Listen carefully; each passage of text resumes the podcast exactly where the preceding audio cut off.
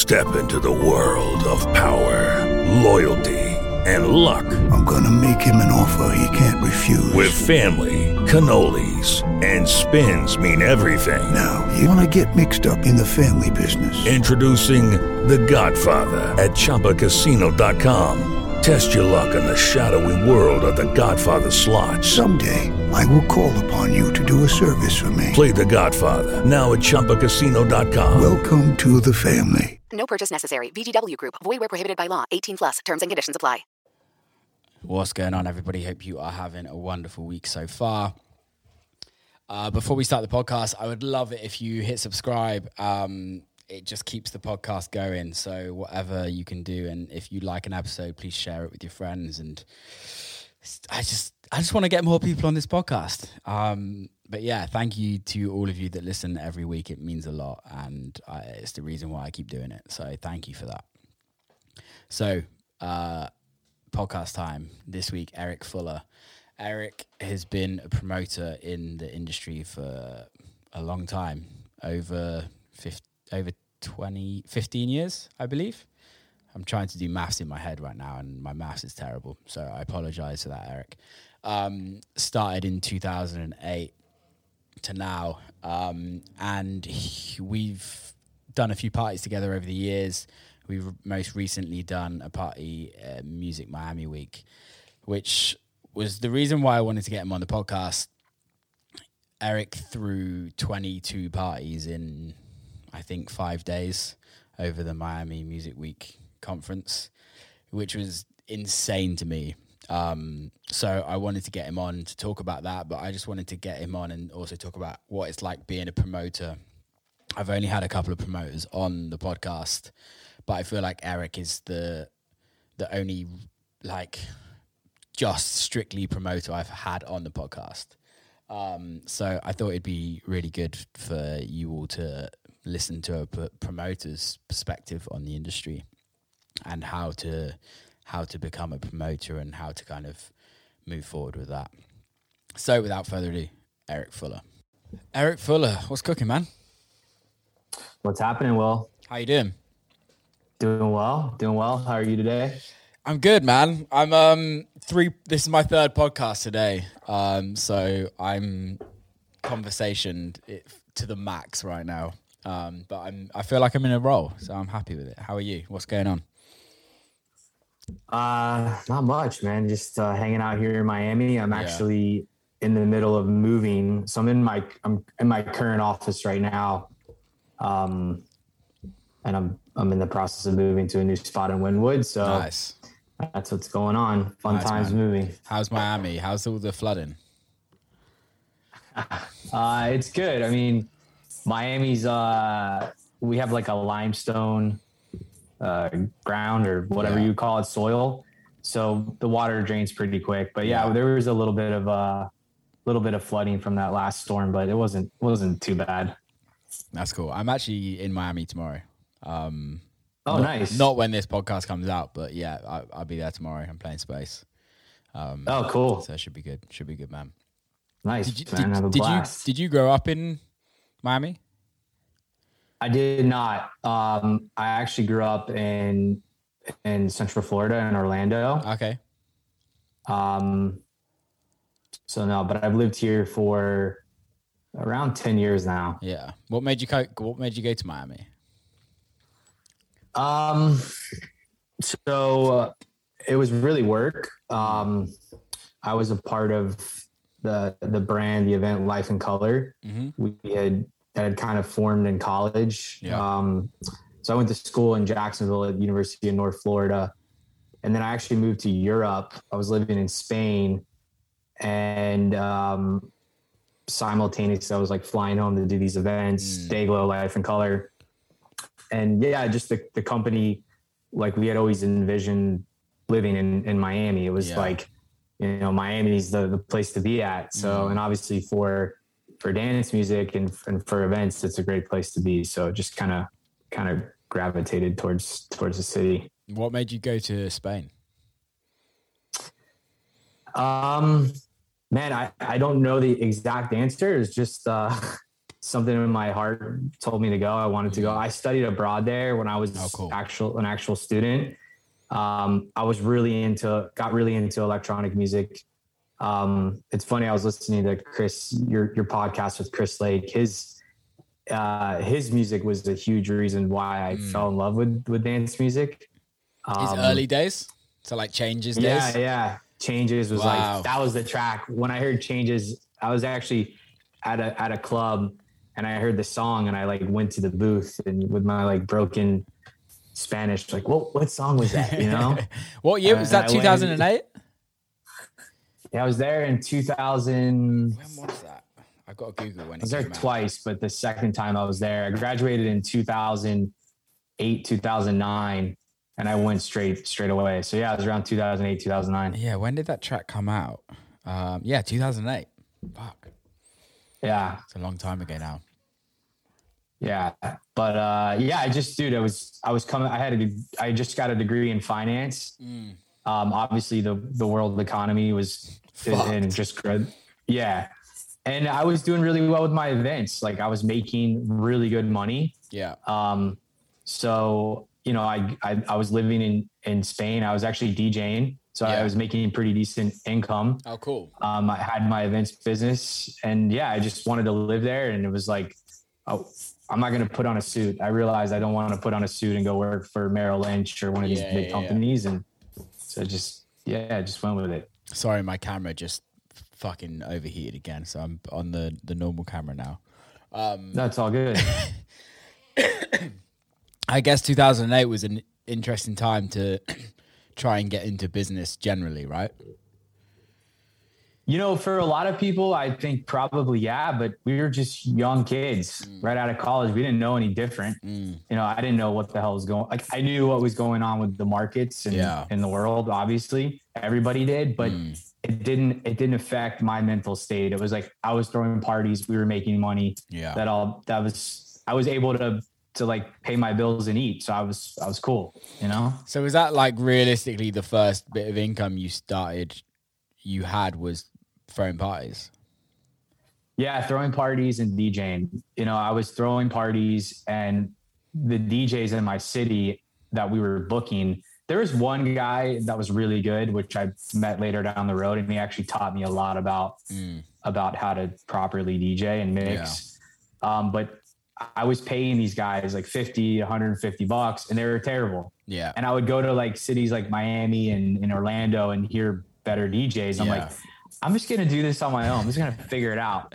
So I bought all the equipment, train wrecked like the first probably 20 parties, and uh and just fell in love. I fell in love with Mm. with mixing and DJing, and I I I bought all the equipment to to actually produce. Yeah. But I was my parties were doing well, so I just like, all right, I'm gonna stick to that and not Mm. bother with the with the with the music. It's really interesting because sorry to butt in, but everybody I speak to, you're you're literally the first official promoter I've had on the podcast. Really, um, I, I had Lucas from Lucas Agul from Space, um, but you're like the first official promoter that I've had. And Oh, you had Lu- you had Lucas on? yeah, yeah, I had Lucas on like back in the Oh, day. nice. Yeah, yeah. Um, it- He's a great guy. He's the best man. I love Lucas. Um, but you're like the obviously Lucas is a promoter, but he also does a lot of other things in the space bracket, if you know what I mean.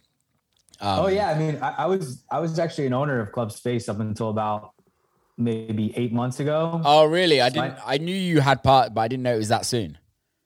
Yeah, yeah. So I I, I know Lucas very well. He's he's a great guy, Lucas is the best. great man. promoter. Yeah. Yeah.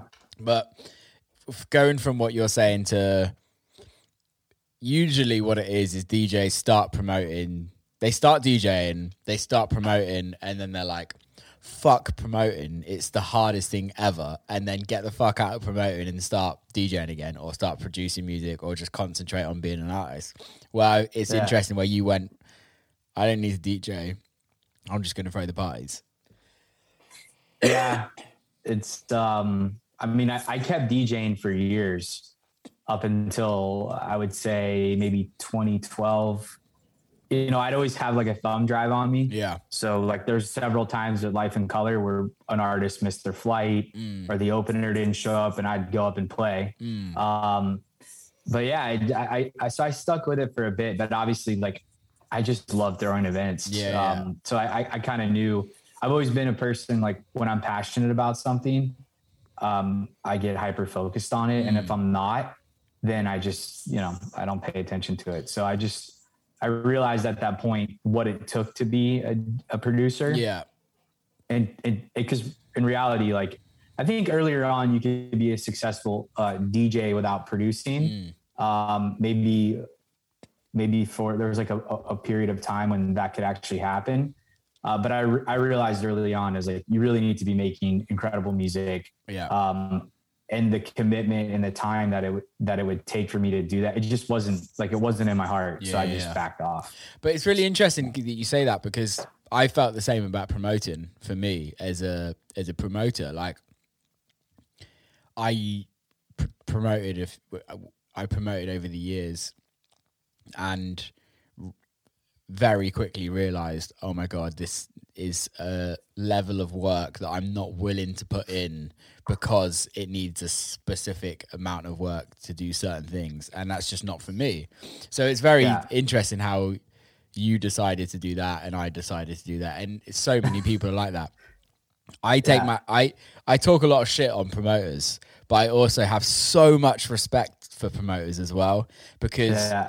it's it keeps us going really Yeah. it's, it's a part of the there's there's parts of this industry that we all need each other and promoting and djing especially in art like or promoting an artist right we all need each other have this like Yeah. love hate relationship where we're always battling against each other but we also always want the best for each other because then we all win and we all want to throw Absolutely. at the end of the day we want to throw a fucking amazing party Um, yeah, hundred percent.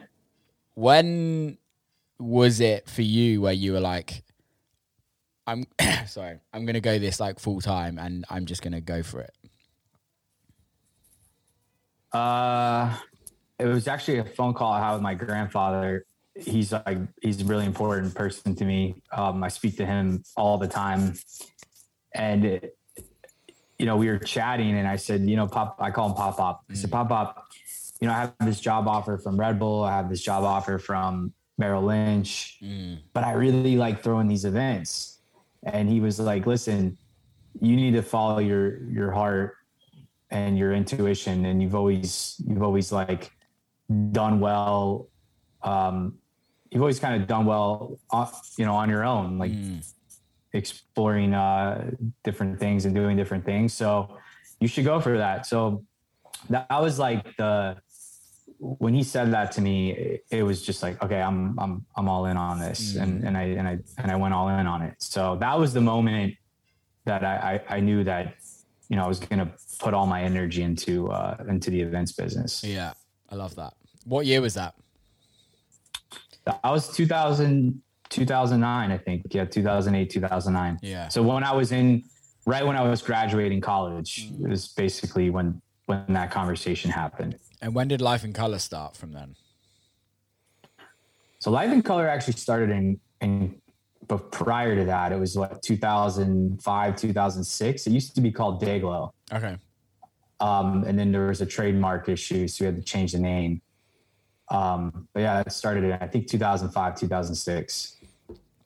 and what was the, the kind of journey between that and to now Um, man, it was an incredible journey. Um, there's a, a group of guys that I had got to know in college, and they were also throwing uh, paint parties called Yeah. Dayglow. So eventually joined up with them. Um, moved to to South Florida. Yeah. We actually started in Boca. Um, and at the time, we were just kind of breaking out of Florida, like in Ohio, uh, San Diego. Um, so yeah, that thing just just kind of took off really in a natural way. Um, and I was with Life in Color. Obviously, we got we had got acquired from from SFX. yeah So we sold the company, went to work for SFX, Yeah. did that. Then I was part of the whole regroup with LiveStyle. yeah Um, yeah, which is how I got to know like MJ. I listened to his Mm. your your podcast with him, which was which is great. He's another great person I got to know Yeah. over the years. Um, so yeah, I went from from from the SFX to the LiveStyle. Um, around that time, I had joined the the partnership with David and Coloma and Mhm. Davide at Space, um, and then that's led me to where I am today. Which Yeah. I've, I've, I've exited that partnership. I'm no longer involved in obviously at LiveStyle, and I'm just doing my own thing now, which is really nice. Um, but yeah, it all it all started with with with the paint party, man. Yeah. it really did. How was it like? Did, was was the paint party your idea, or or did you go into that kind of going in and helping them? How how did that all start? So I actually, I I was doing the paint parties. So there's a group in Tallahassee. It was a fraternity. They were throwing like the party privately. So they mm-hmm. were having like a fraternity party and they Yeah. invited a bunch of chicks. And my roommate was he somehow went to the went to that party and Yeah. he came came back and he's like, oh, man, you got to do this party. It's the coolest party ever. And he wouldn't shut up about it. So I was like, all right, dude, like we'll do it. yeah, So I got in touch with the kids from the fraternity. I paid them like 200 bucks. They came over, they showed me how to set up the venue, what to mm. do with the paint. And we threw our first party. I, I literally used my student loan to fund fund the event. And I made like 1200 bucks or a Yeah. thousand bucks. And I'm like, this is awesome. you know, like we, it, it really was like a great party. So we did it again and it, yeah, it just kept getting bigger. But um, that's how I got involved. Mm. And then there was, a, I, I mentioned there was a, um, a group of guys that later on they started doing the party as well, but they started actually touring it. Okay. So they were doing it in like Orlando. Um, I think they did one in Tallahassee and, and they did one in South Florida. Mm. So I got to know them. Um, and we just started like develop the relationship. It's actually Paul Campbell yeah, yeah, um, and and uh, a guy Sebastian Solano, Lucas, uh, Lucas and his twin brother Patrick. hmm So I got to know those guys, and it was just like a really natural um, kind of relationship and Yeah. fit. So yeah, I, I basically, you know, came back from Spain and went all in with with the company, and yeah, here I am today. It's pretty amazing, man. It's amazing.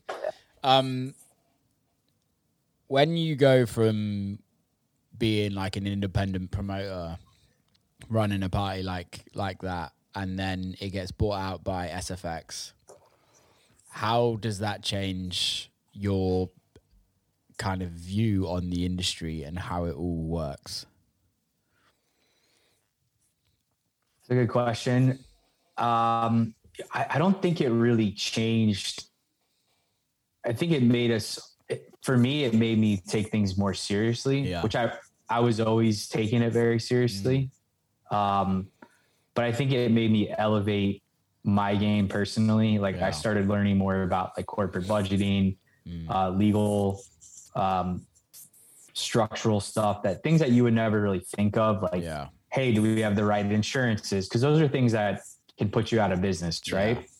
Uh, and when you're when you're dealing with you know millions of dollars, you need to you need to think about those type Mm. of things. So, um, I definitely learned learned a lot about corporate politics and how all of that can work or not work. Mm. Um, not that it was a, a good or bad experience. It just you know I before it was just our group of friends running Yeah. the company having Yeah, the best time ever and then you insert like this corporate you know monster Machine, and it's like yeah you got to report your financials and you have to follow a budget and you know hey we want to spend money on a new paint system or a new marketing plan like we would just do it Mm. Yeah. but then we'd have to go through the proper channels so um yeah i think that's that's my experience anyway So mostly positive. Yeah, I think mostly positive.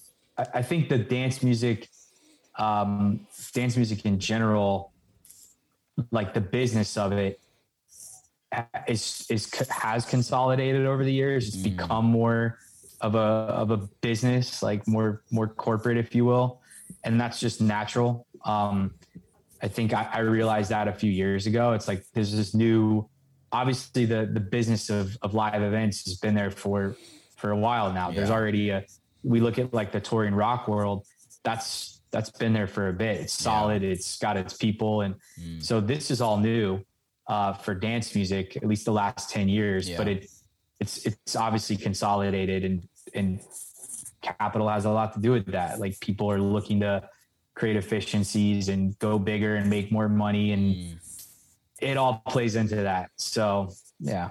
Where, as a promoter, though, where does that where does the corporate side of things ever get in the way of the creating, or do you think, I it think helps? it can. I think it can. I think that comes down to like the relationship, like who you're, you know, if you're looking to sell your company, um, you know, you should do your diligence of like who you're, who you're going to be partners with. Yeah. Um, because, you know, the reality is the, the alignment may or may not be there, but I think it can be a, a great thing. I think it can, um, you know, give you the the funding right and the resources so that you can focus on the creative Yeah. aspect of it. Yeah, Um, so yeah, if the partnership's set up right and the intentions are done right from the beginning, I think it can be a great thing. I love that. I love that. Um, going from life in color to where you are today, um, and when did blank canvas start? So we we started blank canvas um, actually under um, the LiveStyle umbrella. Okay. So I had around the time we were transitioning from SFX to LiveStyle, I was actually like going to leave. Yeah. Um, I had bought into Club Space into that into that group, um, and I was planning on starting Blank Canvas um, just on my own, and I Yeah. would do parties at the club, and then I would do my own events. Um, but I had a meeting with with with Randy Phillips, um, and it was a really good meeting. And he said, "Look, we want to." He was the, the the CEO of LiveStyle, um, and and he was like, "Look, we want to support all these things that you know you want to do." Um, and Blank Canvas was one of them. So it started under that. Um, obviously, LiveStyle didn't work out as an entity, you know, Generally, as a whole yeah. entity. Um, so I I purchased that back from from the company in what was it 2019 or 2000 yeah, 2019 so i think it started in 2017 and uh yeah and then i i bought it back in 2019 it's still here today Still here. And when you, what was the goal with blank canvas when you first started? really i, I wanted to because at the time we were running life in color right so it was the let's call it the non-pain events Yeah. and we just had a lot of great like especially here in south florida we had a lot of great just resources and infrastructure and data and we knew we obviously know how to throw events Yeah. So my plan was just to do non-pain events and as i've gotten older it's like look i would like to to do things that are a little more my taste and Yeah. my style so that's that was the intention of it um i didn't i didn't have like an, a specific plan other than to just that would be the forward facing entity to the public to to promote and produce events Yeah, yeah. yeah. Okay, cool. When I guess that's a that's an interesting question. When you're how much of what you do is for your taste and how much of what you do is to make money? Um, I think it's a mix. It's a mix. I'm really more. I've always loved house music. Yeah.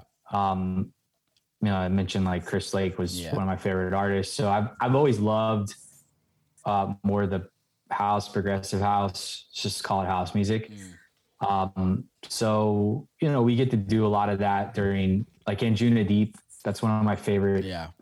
I listen to that stuff all day long. I literally like, I just work- did a convers- did a podcast with Jody Wisternoff, literally like before before you. Oh wow. Yeah, yeah. So we were talking a, bit, a lot about Anjuna. Yeah, so like that stuff, you know, I I'm listening to that when I'm working all day and, and hanging out. So yeah, I get I get to do I get to do a lot of that. Um, and then there's some other stuff that I don't. It's not that I don't like it, but like I'm not a huge like we do a lot of bass music stuff, right? Yeah. I don't listen to a ton of bass music when I'm at work, right? Or or when I'm in my car. It's Yeah. just not my taste. But I have a couple guys that I work with that like they're super into the Yeah, bass yeah, yeah. scene, so they're like the ear to that to that sound, and obviously, producing an event doesn't matter what the genre is in terms of like Mm. what porta potties do we need and fencing and generators Yeah, and yeah. stuff like that, and pulling permits like that doesn't matter. No. so Well, I think Yeah, that's the thing is like bit of both. is there's there has to be something in it that you enjoy and if it's not necessarily the genre of music that you don't love but you love make, putting events on and and doing that then that's that's your kind of creative side of of of what you do um Yeah. How many events are you throwing every year Um. Well, music music week we did 22 events in a week. yeah that was mental It was mental. That was yeah, it was. It was uh that was really one of the most difficult weeks of my life, to be quite honest. Mm. Um there's I had a lot of other personal things going on at the Mm. time that just you know, that's how life works. Yeah. So that made it equal that made it a, quite a bit more complicated. Mm. Um, but I'd say we do probably 50 to 60 events a year. Mm. Um, you know, we're, we're like right now, we're especially coming out of COVID, we're just trying to be smart about what we do and when we do it and make sure that it's, you know, the right quality and the Yeah. right artists that we want to work with. Mm. So we're, we're not doing like, we could do a lot more. Um, but there's also other, you know, like I'm developing a venue right now. amazing So I have other things that are taking my time. So it's like, let's do the stuff that makes sense financially, that we're passionate about, Mm. people that we want to work with, and then the rest will follow in time. You know? Yeah, yeah. How does it work? I want to talk about that with personal. I want to talk about Music Week as well because it's one of the reasons why Yeah. I, why I wanted to get you on was because of Music Week, and I knew how many shows like we did a party together, but I knew how many shows you guys put on during Music Week. But I want to talk about personal life a little bit if you're willing to go into it and Sure. and how being uh, you're always on as a promoter there's there's for me from what i see from an outside point of view and not really fully being a promoter but you guys are always on. Yeah. whether it's an, a tonight show or tomorrow's show or a show in a week's time or a show in a month's time or planning six months in advance or every agent hitting you up going we need a show for this person. We need a show for this artist blah blah blah. This show's not selling. What do we do? Etc etc i couldn't even like i i have to deal with my own shows let alone 10 other shows of other artists. Like i couldn't even imagine what you guys uh, how do you balance that personal life and when shit's going on in your personal life? Because we all have shit that goes on in our personal life. How do you balance that and still run a successful business?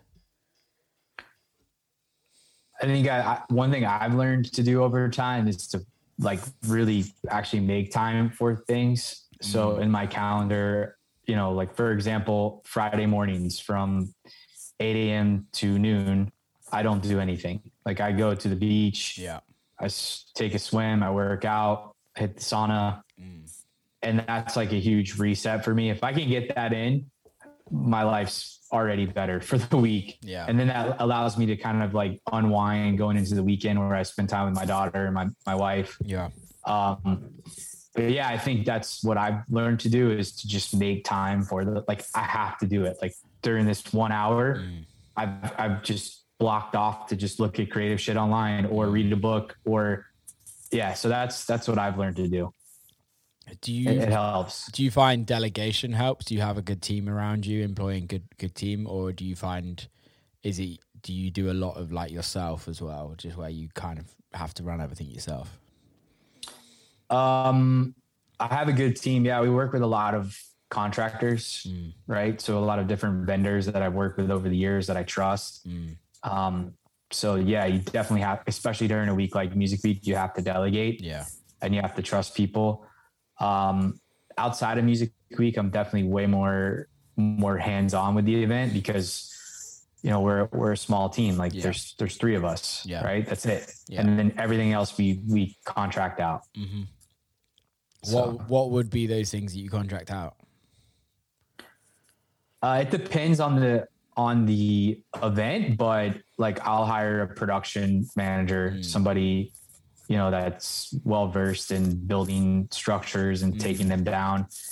Um, we'll hire like a site operations manager, an artist relations team. Yeah. Um, yeah, like ticket security, things like yeah, that. Yeah, that's cool. So, in your team, what what are the all the roles in your team? Um, it's really talent buying um, and and marketing. Those are the two the two things. So I do all the buying myself, and then I have uh, another guy on my team, Cameron. He's more into like the bass music scene. Yeah. Um, he actually manages some artists too. Uh, so he's we handle most of the buying and having another guy that just focuses on on the marketing side of things. and then through that we have a system of you know go-to vendors and contractors that we we work with you know almost on a monthly basis. Mm. Yeah, because if you're doing 50, 60 shows a, a year, that's pretty much one a week, right? Yeah, yeah. We go through periods of like down times. Like summer's a little slow for us. Mm. At least we do we do we're a little more active in Nashville in the summer. Um and then here it's obviously in Miami it's it's the winter and fall time is when we can do stuff because of the weather. Just because it's so fucking hot in the in the summer. Yeah. yeah. Yeah, that makes sense. So, do you? I didn't know you did shows all round Florida. Yeah, we right now it's really just um Fort Lauderdale and Miami. Mm. We used to do some stuff like we actually in 2019 we did a show with you and Paul Mhm. at uh in St. Pete and then we did love one in Orlando show. together. I love that show. With the one in St. Pete. Yeah. What was that club? Uh, It's called Morph. It's closed down because I know Steph that ran it pretty Yeah. well. Yeah. Um, but it's closed down now, right? Yeah. We were actually trying to buy that building. We had it under contract, uh, but COVID hit. So I dropped it. Um, Yeah. I wish I wouldn't have because I mean, the, like all the all of it's exploded in terms of like real estate value, but just man, that vi- that that building just spoke to me. I was like, this is such a cool spot. It was so cool. And as a club, like it was so spit and sawdust. Like it was just so rough around the edges, but so well put together. And just, you know, when it's kind of like when you're first starting out your career where you just like get your mates to kind of help you and put everything together and nothing's perfect, but it just feels so right. That, Yeah. that was what that venue and being touring in America, you don't really get that that often because uh, America is a lot more corporate than the rest, Yeah. the rest of the world, and I find that most venues are like run very like not necessarily very well, but like it's very professional and it's very done to the line. Where that was kind of a bit rawer, and I, I just there's something about that venue I really liked. It's good fun.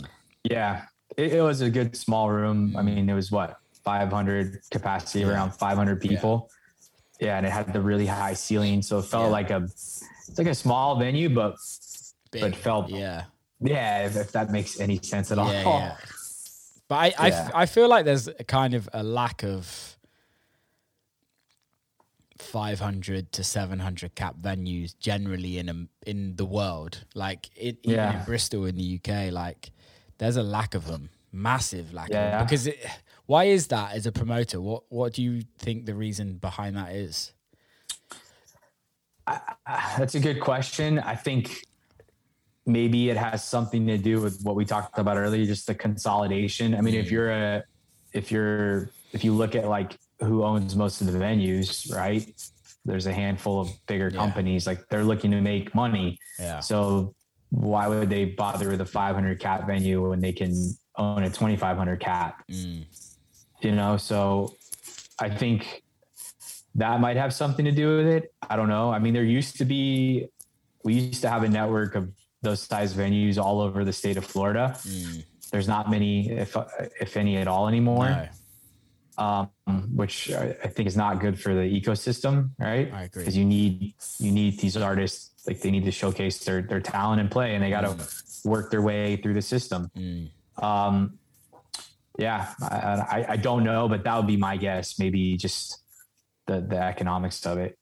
Yeah, because the thing is, is like, it's weird because I still think a 500, 700 cap venue can make a good amount of money. Yeah, it can. It can. I mean, when we had, you know, when I was involved at Space, we had the ground, Yeah. and that was something like early on we had. You know, I remember like walking the space with David. Like I was really excited about that space in particular because yeah. I knew I could do smaller bass shows, and uh, I mean, we did a lot there, and Yeah. it was it was a you know five six hundred cap room. Yeah. So It's a great room as Um, well. yeah, it is. It is. It's a great room. is. There we go. There goes the no- notification. Notifications everywhere. I shut it off, dude. like it's on and it, let me let me just shut it off. It always happens. It's like, So weird. Apple, get it together, man. yeah, you put it on Do Not Disturb and people can still call you and you're like, fuck's sake, Apple. Just Jesus. Well, that was my wife, so that might have been why. you can take it. If you want to take it, man, you, you're more than welcome to No, take no, it. no, no, no. We're good. We're good. We're good. We're good. Yeah, because I think smaller venues is a way to create new scenes and new movements. Um, I feel like Yeah. when you're purely running sh- shows in big venues, you rely so much on ticket sellers, on big ticket sellers. And Yeah. I feel like I, I don't know. This is only my opinion, and I'm happy to be wrong. But it would be interesting to get your opinion on it. Is it feels like there's actual less promoting on a bigger show where it's like Chris Lake or something like that, where the tickets sell very well, but it's more so the the it's more on actually booking the shows and getting the right artists rather than curating an event where you're introducing new artists to a, a scene of people. How do you find like the, the, the difference between them? I think that's a really valid point. Um, yeah, because at that point you're you're really doing, you know, like we'll use Chris Lake as an example. Yeah. Like I know I could grab a 2,000 cap venue and he would sell the tickets probably Exactly. more. Yeah, Um, and at that point, you're just facilitating his his art, his Yeah. creativity. You're ordering the generators, making sure the line works, security, yeah, the bars are in order. I mean, you, you, you that's what you're you're basically doing at that point. But yeah, the smaller rooms, you know, I I just refer to them as like softer softer tickets. Yeah, it's more about the community, yeah, the people that are there. Um, you know, let's call them like influencers in a way, where they have a social circle of friends that they can influence to come. Like, hey, come check out this artist mm, you know, and it's maybe it's cheaper to get in and or there's no cover at all and you can be exposed to these these types of, you know, artists and up and coming sound. But yeah, I would agree with that. How important is it to you though to build a community as a promoter? Like if if there was uh, somebody listening to this like now, like who would that was wanting to get into into promoting, like how important is that community building period? It's important, especially early on. Yeah. Um I, I like I referencing when I started out in college, that's like I was I was doing when I was doing events in school, like I was in Jacksonville, Florida, which Mm. is a bit of like a it's it's a southern state, right? Yeah, I would mention, you know, electronic music to friends and to people, and they're like, "What? What's techno?" Like, I don't listen to, you know. So like, I can relate to that because I started throwing parties where 30 people would show up, Yeah. but I didn't care because I loved it, yeah, and I would be out there passing out flyers and like going up to to groups of people and talking about it. Like, I Mm. put in that work, yeah, and you know eventually the events got bigger and bigger until it was like we would have events with five six hundred people we actually wound up doing a weekly night that Mm. was just dedicated to dance music yeah, so um, i think it's it's especially when you're when you're when it's a new sound or or, or new genre Mm. up and coming i think that's huge man that's very important Yeah. How do you go about that nowadays? Because I feel like uh, when I first started came came up in music, and the same same for you. Like the internet wasn't a huge thing to promote anything on. It wasn't really Yeah. internet based. It was more so, yeah, you handed out flyers. I remember standing in Bristol City Centre, fucking handing out flyers all day long. Um, Yeah. and putting posters up and trying to run away from the police and kind of just not get caught doing shit like that. How different is it nowadays to what it was then? Um, I mean, I still think the community, like it starts, it starts with a, it, I, well, t- to answer your que- question directly, it's very different, Yeah. but I still think the community of it, I think now you just have more tools. Mm. So when you have that community, you can expand it faster Mm-hmm. because of the internet. But I, I still think it comes down to like a group of really a few individuals uh, that are really passionate about something and they're they're committed to it. So it's going to start with that.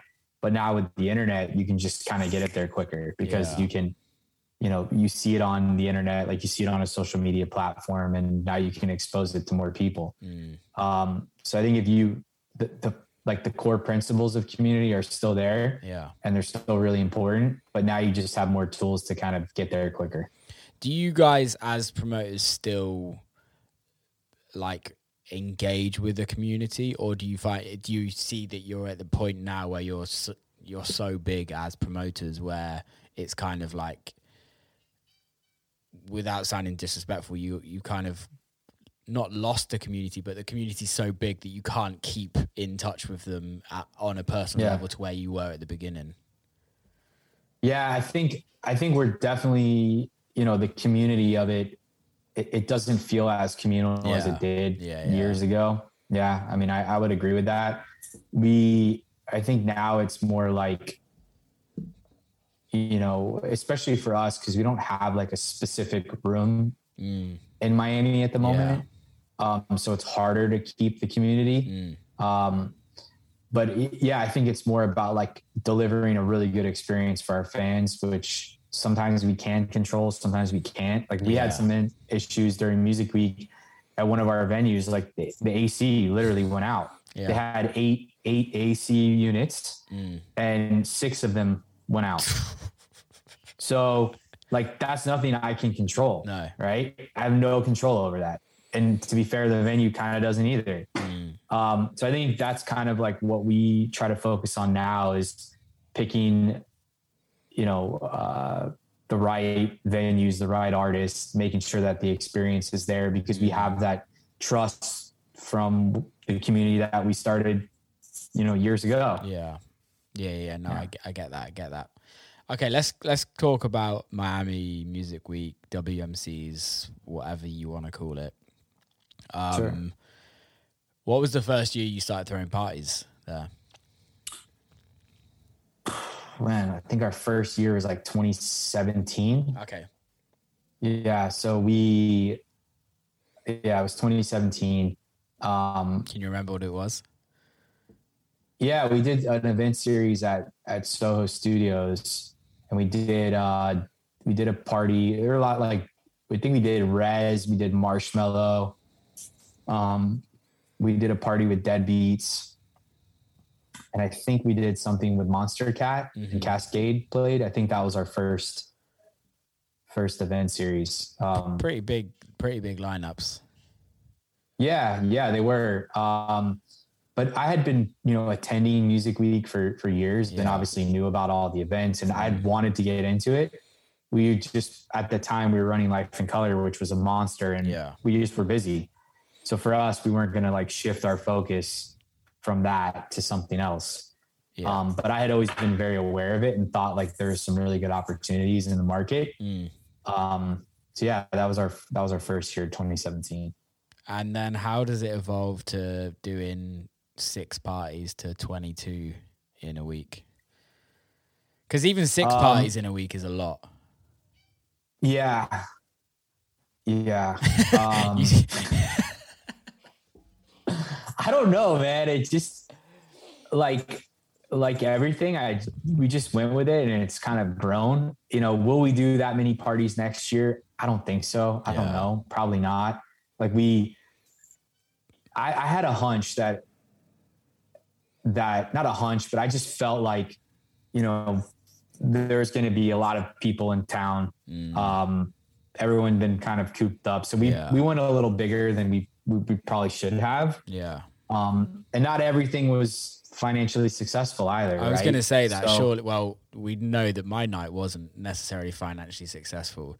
Like we we do Wednesday night before party. It's a great lineup. It was a cool party, but Awesome. it wasn't packed, if you know what I mean. And it was a great party, but Yeah. it's still like I know financially that didn't do well. Yeah, I mean, you got to look at it as the aggregate for the week. Um, and also, like Wednesdays are tough, man. Yeah. They're they're always tough. Like Yeah. we,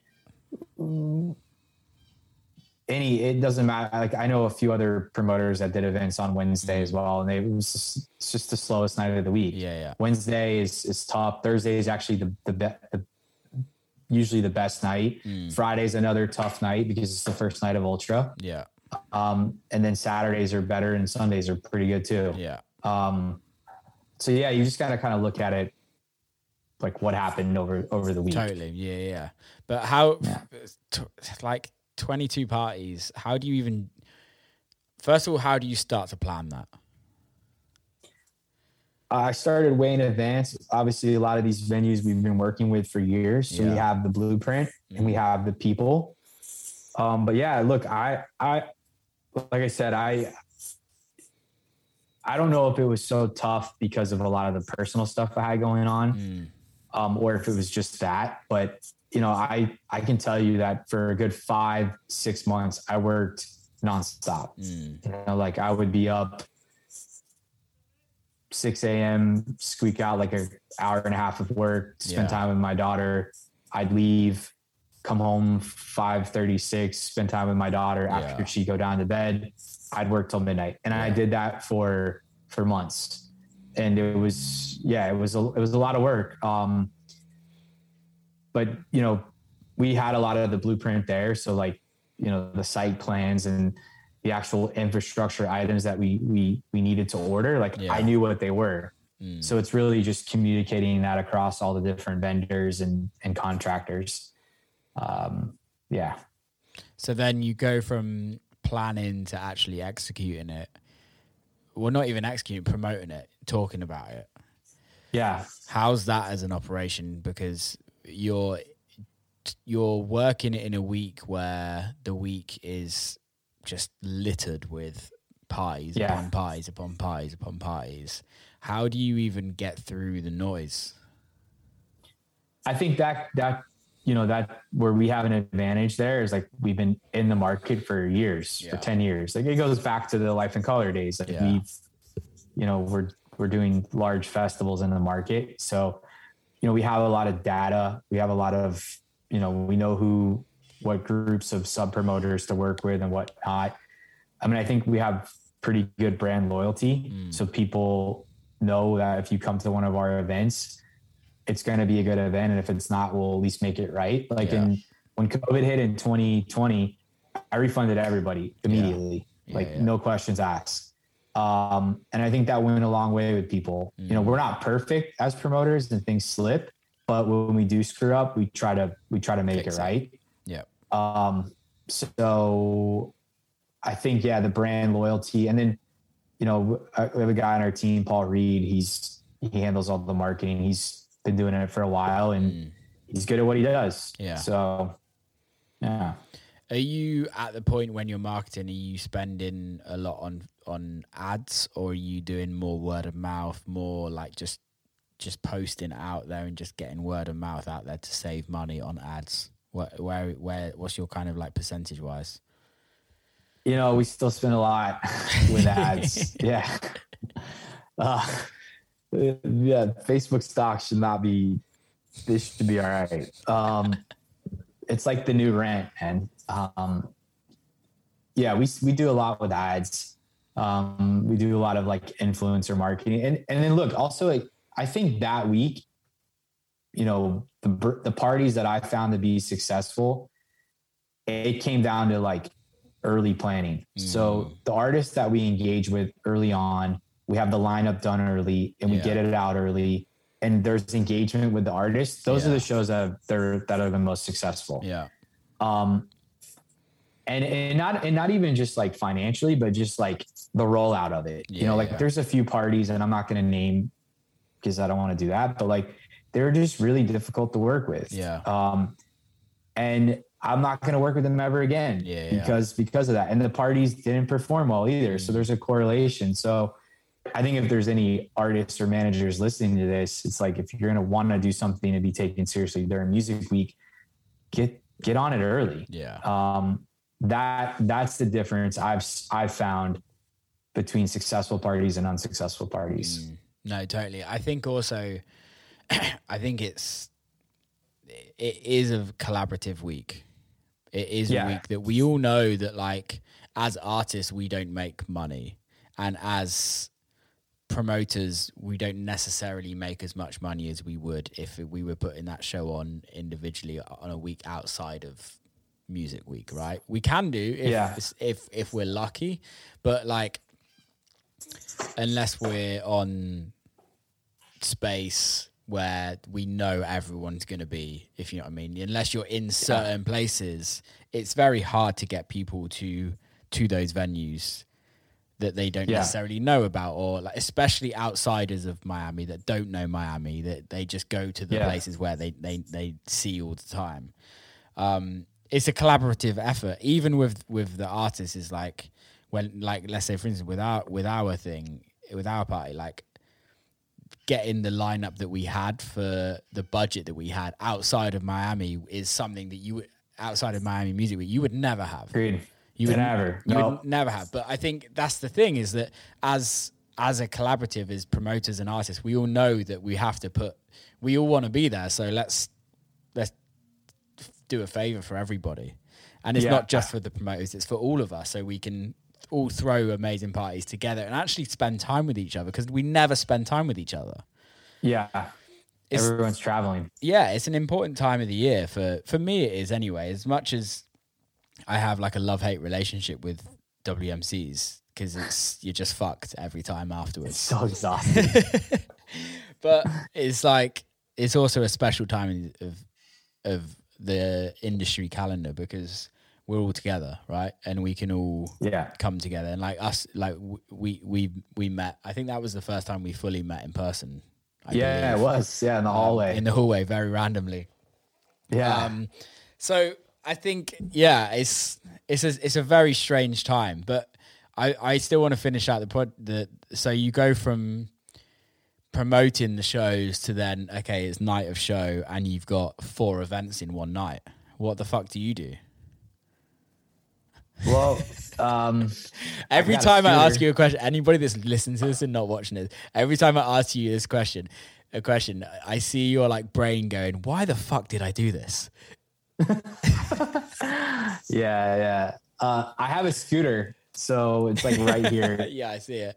That's how I survived. Um, but no, I, I mean, look, I have a, like a team of people. You know, we everyone was at a venue. I have some some contractors that I work with. Again, that some of them used to work for me full time Yeah. back in the day. So like, I trust these people, and I would just hop around from party to party. Yeah. Um, so that way I could spend time like, you know, in the crowd. Actually, how does the sound Yeah. feel and how was the, the acoustics? Like I did all of that. I stand in the corner, like how's the line flowing? Mm. Um, do we need to like put certain people here or there to just speed up the line? Yeah. Like how are the restrooms? Like that's what I do that week. Mhm. Um, I would love to spend more time with artists like yourself Yeah. and, and managers, but my job that week is to make sure you guys have the best possible stage to to perform your art. That's how I look at it. Yeah. Um, and I take that really seriously. So, um, yeah, that that's delegate, trust people, and get a scooter. That's how I made it through the week, man. That's how I invest did in it. those scooters. Those scooters are dangerous. If it weren't for that, I there's no way I was going from, you know, I if I had the I did that a couple years ago where I walked between two venues and I'm mm-hmm. like, this isn't gonna work. So then I had a Vespa and my Vespa broke during Basel. and I've been so busy, I didn't get to fix it. And I'm like, I don't need a Vespa. That's actually too much. So I got the scooter. Yeah. Because even the Vespa through the traffic is like crazy. The scooter, dude, I'm like, Well, you can go on the pavement. You can go on the sidewalk, can't you? On the pa- on the scooter, you can't do that on the Vespa. oh, I'll go on the sidewalk in my Vespa. I don't Oh, give a really? shit. But I guess you're in It- it- Miami. you're allowed to do shit like that. yeah, in Miami, their music league, it's whatever. Yeah, It's whatever. the police don't care. Um, was it a successful music week for you? Yeah, it was. It was. It was. Look, we. I think there's a few ways to measure success. Obviously, financially, but also just. It, it felt like I had been working on that project for years Yeah. because of COVID. Yeah. You know, we had, we had 2019. Um, you know, I bought the company back, Mm, and then 2020, obviously, COVID hit yeah, and and that was devastating. And then 2021, we still didn't get to do anything. yeah, Right. Some people try to do some things. I was like, ah, we're not going to do that. So for me, it was like I have to get this week done. Yeah. Like I don't care if I lose. I don't care. Like Yeah. we're we're getting this done. And it was like almost like I took two years of energy and just put it into that week. Mm. And dude, we yeah, we went all in. But um yeah, I think it was it was a successful week. Mm. Where will we do it again to that degree? I don't think so. yeah. Um, but you know, we did it. A lot of lessons learned as well, and you can grow Yeah. from that in future.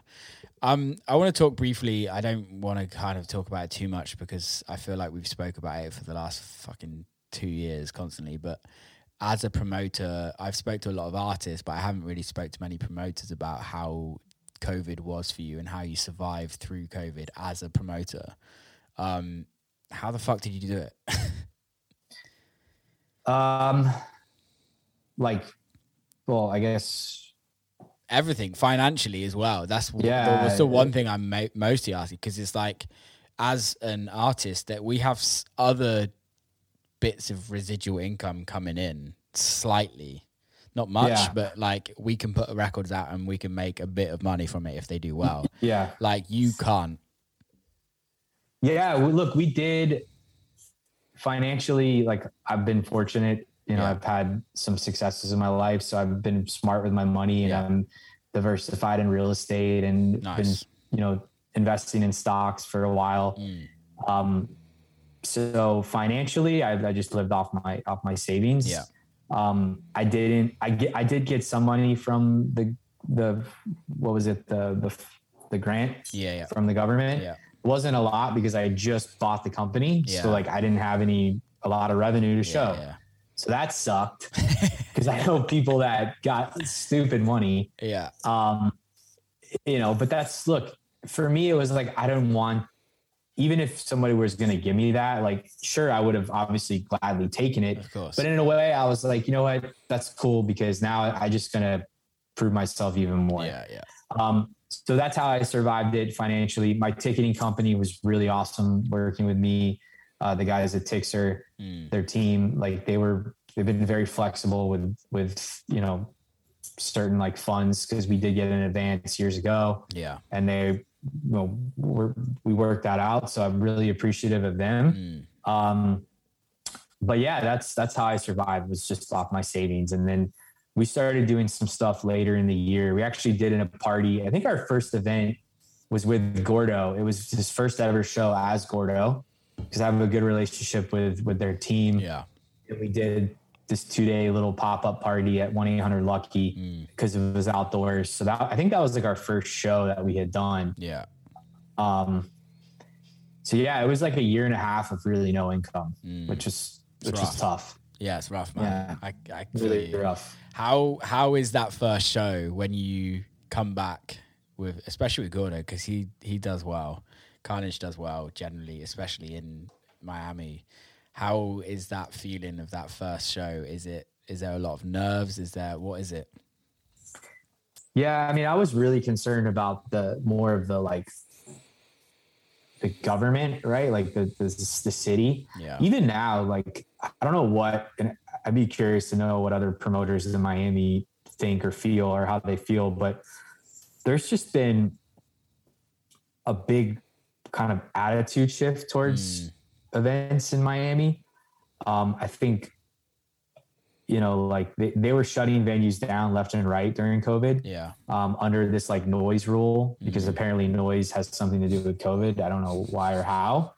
I never got that one explained to me, but um, that was my biggest stress was like, are they going to come shut us down? Yeah. Obviously they didn't, but you know, we even during music week, like I had a lot of a lot of issues with the city, Really. and I have a wonderful relationship with them Yeah. um but and there's you know certain people that that kind of guided me through it but yeah they're they're even to this day i still have like before every event and during events i have this like unsettling feeling like is something gonna happen with the city Yeah. It's super weird and i never felt that way prior to covid i call it like post like covid stress disorder maybe because dude in 2020 we were we had we had like 16 events lined up and we were set to load in yeah. And we had to cancel it that literally that weekend Mm. like i had trucks on the way and it fucked with me i think Yeah, it was. I remember that, and it was like literally the week of Miami of WMCs where it cancelled, where the world just Yeah. like shut down. And I remember, I remember in the in my kitchen, and I just cancelled the shows, and I still had a mate that was eh, flown in from New York to Miami. He's like, "I'm still partying, I'm still going." yeah And it's just like, dude, give up, man. Everyone's give up. Like, get the fuck out. well that's the thing we we tried to press on you know and and then and then it finally when it finally hit me i, I just could i just couldn't believe it Mm, um it felt so surreal like Yeah. so weird um felt so helpless. Mm, it was just odd. And it was i'm sure everybody felt that way. But yeah, Yeah. and the crazy part is is a bunch of stuff still happened that week. Yeah. um so it's like they didn't really stop anything. But again we we try to be respectful players in the market. And if the mayor in the city's asking us not to do things like at that time given the the situation you know we did what we thought was best Yeah. is you know cancel the events Yeah, I think sometimes you have to take a bit of a higher ground, right? And it's very easy to say, "Oh, just carry on." But I think if someone's if you're being told by the mayor to stop and then you don't stop and then something happens at your event, there's there's bigger things to to worry about. And I think sometimes I I say it a lot. It's just it's just house music, and there's other things that are much bigger and much more uh, magnitude of just throwing an event, right? Or DJing Yeah. at a party, and there comes a point where it's like it's life. Like we we, we can overcome Yeah. this, and we can we can do this again, and we it's gonna happen again. Um, Yeah. What I've seen over the years is Art Basel kind of taking over almost some of the reins from what WMCs used to be. Um, and my my personal opinion is that Basel Week is probably going to turn into just as big of a week as as WMCs. What's your thoughts on that? I would agree. Um, I, I don't know if they're. I mean, they're two. They're, they're in terms of just the number of people. Mm. Yeah, there's a lot. I mean, I've watched Basel kind of, you know, Yeah. grow to like everybody walking around in Wynwood, and it's spread out now all over the city. I think Basel, what I, from, at least from our perspective, it's a little bit more of a curated experience. Like there's a ton of Yeah. private parties at smaller venues and it's a bit more exclusive and Yeah. it's not it's not about the music it's about like the whole culture of just Yeah. what's happening in fashion and in art and music plays a part of that obviously. Yeah. um but I, I still think music week when it comes to just like pure dance fans like they're there for that. They're there to rage and party and have a great time. Um i think Basel is is a mix of that but i don't think you're wrong. It's um it's become like you know a very important week for for music as well. And there's some really great events. Well, it's really interesting during COVID what happened with the whole NFT boom and the whole crypto boom, which I think a lot of artists really jumped on because Yeah. it was the one, the only way to, for people to make money during a certain time, and I think that then correlated to basel which is all about art and the Yeah, yeah. culture, which then brought even more music to that week because you had a load of artists going in, or a load of producers and DJs going into the NFT atmosphere, which then brings it back together to Basel. And I think that's only going to grow, really. Interesting. Are you involved in any of that stuff, like NFTs and crypto? I, I'm I'm into it, but I I'm not like publicly into it.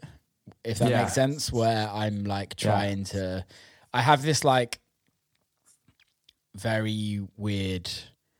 I I want to test things a lot before I ask my fans to buy something from me.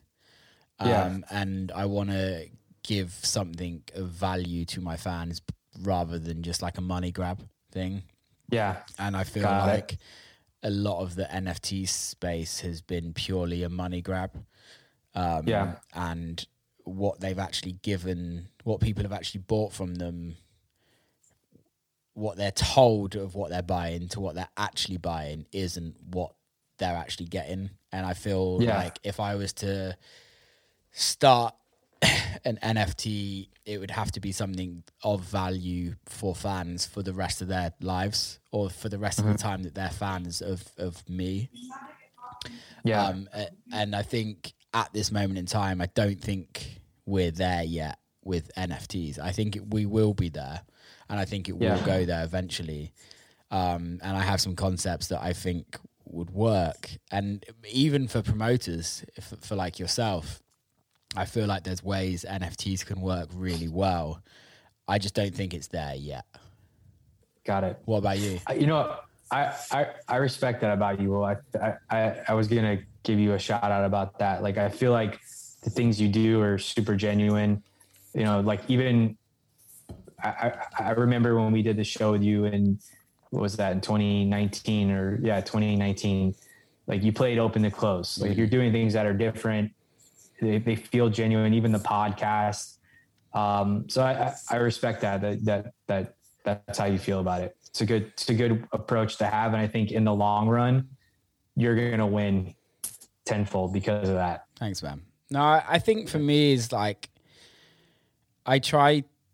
My view is what do I want as a consumer, and if I look at like some artists who I look up to, right, and I'm like, what do I want from them if I was to be part of their fan base, and that's the only way. And there's there's people that I have followed and then uh, like why the fuck did they do that? Like that's that's Yeah, yeah. purely like based on monetary value where you've just gone and made a shit ton of money and fucked everyone else off.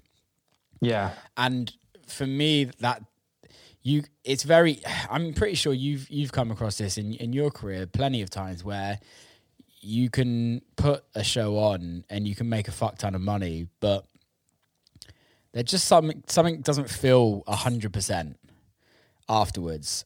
And whether that's because it just wasn't authentic to you and to uh-huh. to your who you are as a person. Like there's thing like I've done remixes for money and every time it comes out I'm like why the fuck did I do that? And it's just not authentic. And it's very nice. Like I don't and I'm I'm all for making money. I'm all for that. But I feel like a longevity thing is Yeah. I'd, I'd rather I'd rather earn less money to start with and grow something authentic so that in 10 years time it's making a shit ton of money and I have a shit ton of people around me that really give a fuck. yeah. I call that the long game versus the short game. Yeah.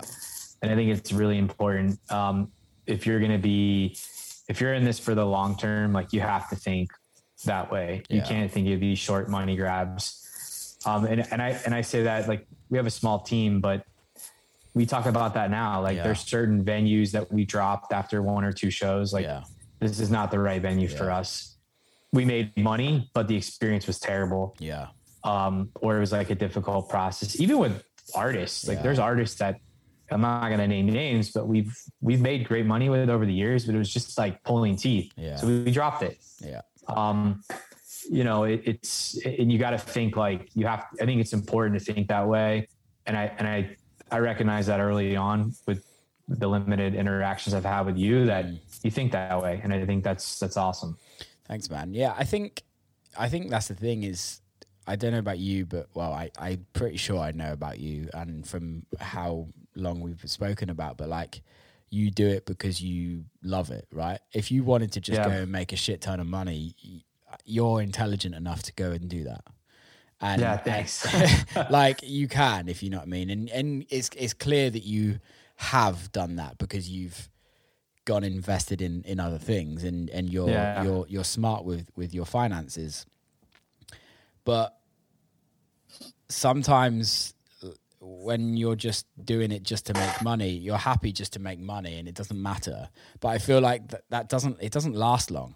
And and we can all see through it. We can Yeah. all see through it. There's there's always the artists that jump from fashion to fashion to just make money. And look at EDM. Look how Yeah. quick look how quickly that came up and there was a shit ton of artists that came went to the top and were making millions of dollars and then to the point where they're not. They won't sell a ticket. Yeah. I, I had I had Luke on, Laidback Luke on the podcast, and it was a really like really interesting podcast. And he I want to listen to that one. it's really good and, and he spoke about like the ups and downs and he spoke about how he went from earning a shit ton of money to nothing pretty much Yeah. and and no one giving a fuck because it's kind of you're not saying he was but because it's it's just fashion Yeah, yeah. It, it's you know that's a it, it's happening right now. Like Yeah. W- with the, the sound. I mean, Yeah. I watched it. We we came up with the EDM boom, and now you know right right before COVID, I started seeing it. yeah Um, the sound shifting. It went more to like house music, Yeah. which I was I'm obviously happy about. Yeah.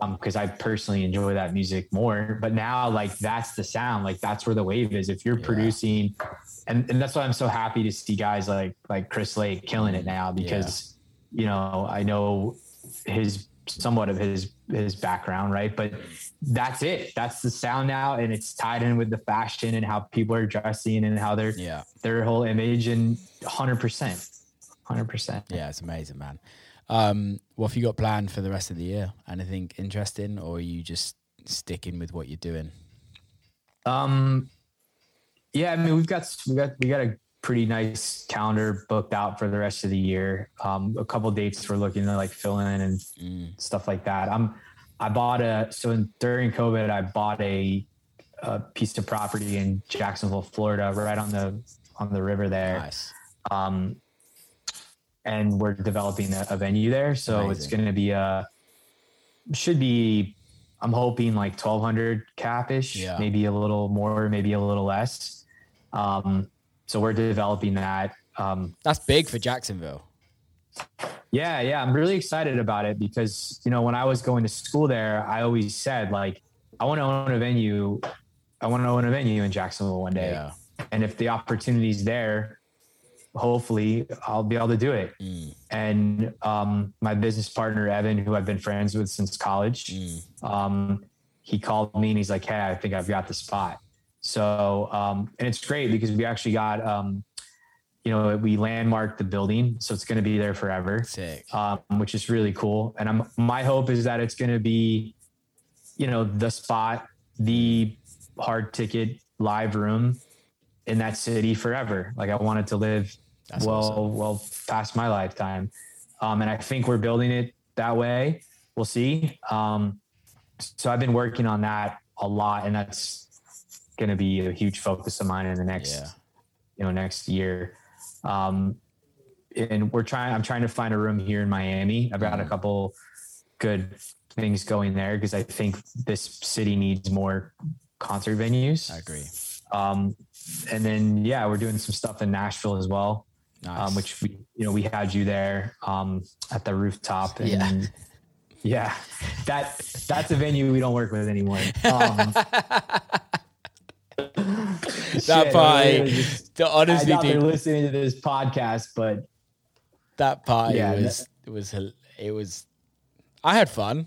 It was uh, yeah, we we have these parties in our careers, right? And you have it, I'm sure as well. And You just have to suck it up and just take one for the team. You know. I, I wanted to take. I actually wanted to go. So you met my brother-in-law, yeah, Simon, the yeah, chef. yeah. I don't remember how you met him, but he's a he's the head chef at a, one of the best steakhouse in for sure in the city, and it's one of the best in the country. So we got to do Nashville over again. Mate, I'd love to. I love Nashville a lot. Nashville is Yeah. one of my favorite cities in America. I love it. I'd love to. Well, it's it's getting there, and there's it, th- that market's getting better and better. But yeah, I need to. We need to do that one over. I, re- Um, I respect owe you. that. I respect you for trying to do Nashville and and for and for being persistent because Nashville is not an electronic music city at all. It's Yeah. you know the roots of of country music there, Yeah, and I respect it so much. Like just trying because when you when you hit, you're gonna hit hard. It will hit Yeah. fucking hard. it's it's so we did a couple more shows after Yeah. you and i think that's when we realized like the venue is some of the equation here Yeah, but thi- i mean the last few shows we've done have been we brought aoki there we brought Shaq. um we have a show upcoming with Malaa um so like all the shows we've we've we've done um since like in the last call it six to eight months have done well. I think Yeah. I just realized like what we need to do in that market and how we need to educate people. and also And it- Shaq and and Malaa are so much bigger than me. No, but it's I'm saying like we gotta kind of like we gotta go a little commercial yeah, and educate and get people Yeah. excited and build that community. See, Yeah. that's a in that market we're focusing heavily on the community there. yeah. Like we what have a about, team yeah. of of ambassadors and people that you know we can share music with and they share with their friends. There's some cool So- kids in Nashville as well. Some really cool. There's some really cool kids in Nashville. Yeah, well, dude, I'm gonna. We got to redo that. We're gonna redo Nashville, and we'll go to see Simon, and he'll hook us up. We'll have a great meal, Yeah, and to. we'll we'll do it over. I'd love to, man. Do you spend much time in Nashville? Yeah, yeah. I mean, I'm there when I go. I'll go for a few days. Um, I was actually supposed to go um, this past what was it Memorial Day weekend, Mm, but my wife got sick. Actually, we canceled the flight that morning. She woke up. yeah. Like, I'm not feeling well, and she wound up testing positive for COVID. Ah, okay. So we, yeah, so I didn't go, but I'm going to be back. I'll be up there later this month. And eventually I want to get like a place there. Yeah. Um, like do something with real estate and Solid place to invest right now. yeah. Solid place. My business managers Mm, The- just bought a, bought a, bought a, or they- they've just moved in like an office over there as well because like they're it's crazy over there at the moment. Is your business manager Ryan or is Ryan just your manager? No, Ryan's just my manager. Do you know Jen? Jen, think so. I can't. I can never remember her last name. Sorry, Jen. That's all good. I, I, I, I mean, I don't know a whole lot of the back end. So like you guys have like managers, business managers, label managers. It's like, Yeah. So yeah, my whole team. So I have agents, two agents, an agent in Europe, an agent in America. Um, Ryan, who's my direct manager, Jen, who's my business manager, um, got it. and we have my label team as well that run my, run my label. Cool. So big crew. What are you, what are you most excited about on, on your end? Um, doing more territories this year. I'm trying to like build out of America, and because it's weird for me. I started. I'm obviously British, and grew Yeah. up in England, and then signing to Dirtybird mean meant that I kind of toured America more than anywhere else. Yeah. Um, and as you know, like Dirtybird is a very American brand now Yeah. um, and it's when I had Carnage on the podcast. Actually, he spoke about it, and he spoke about Yeah. how, I remember that. how he, it was very. You kind of need to get out of America to. You have to leave America to they can get bigger in America, but also get bigger in the rest of the world. What? Yeah. when I took Ryan on as a manager, 2019, um, it would it was our goal to kind of tour more of the rest of the world. So that's the goal for me is just to like do more Europe, do more South America, do more Asia, and kind of really grow out of America a little bit.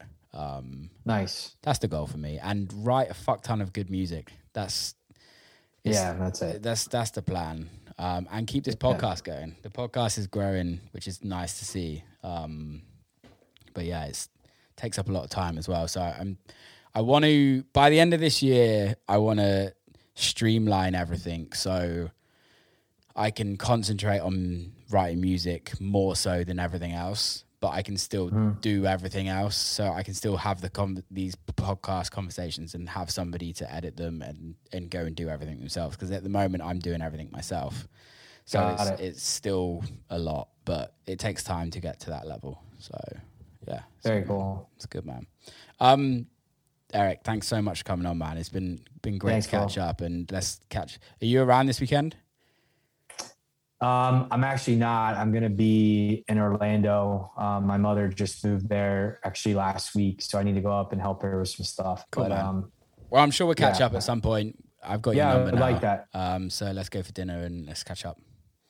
yeah, I want to send you something too. So Please um, do. text me your address for your, your studio or do. wherever you're at right Cool. now. Appreciate it, man. Um, keep right, safe, well- uh, and see you soon. You got it, man. Take care. Take care, man. See you soon. Bye. Bye. And that is a wrap. Uh, big love to Eric for coming on. I really enjoyed that conversation. Felt like it could have gone on for a long time. But um, thank you for listening. Keep safe. Don't forget to subscribe, share it. Till next time. It's happening daily. We're being conned by the institutions we used to trust. The mainstream media is distracting us with meaningless headlines instead of focusing on the harsh realities facing American families. Time is short before something big happens, and that's why so many folks are preparing. They're becoming self reliant by investing in emergency food storage from My Patriot Supply. Go to mypatriotsupply.com and secure four week emergency food kits for each member of your family. Each kit contains tasty breakfasts, lunches, and dinners, averaging over 2,000 calories per day. Save $50 on each four week food kit you purchase, plus get free shipping on Ready Hour four week emergency food kits. You're not ready if it's not Ready Hour foods. At My Patriot Supply, you can also get solar power generators, water filtration units, heirloom seeds, and survival gear. Order by 3 p.m. and your unmarked boxes ship the same day. Shop mypatriotsupply.com today. mypatriotsupply.com. Hey guys, it is Ryan. I'm not sure if you know this about me, but I'm a bit of a fun fanatic when I can. I like to work, but I like fun too. It's a thing. And now the truth is out there. I can tell you about my favorite place to have fun Chumba Casino. They have hundreds of social casino style games to choose from, with new games released each week. You can play for free anytime, anywhere. And each day brings a new chance to collect daily bonuses. So join me in the fun. Sign up now at chumbacasino.com. No purchase necessary. Group. Void prohibited by law. See terms and conditions. 18 plus.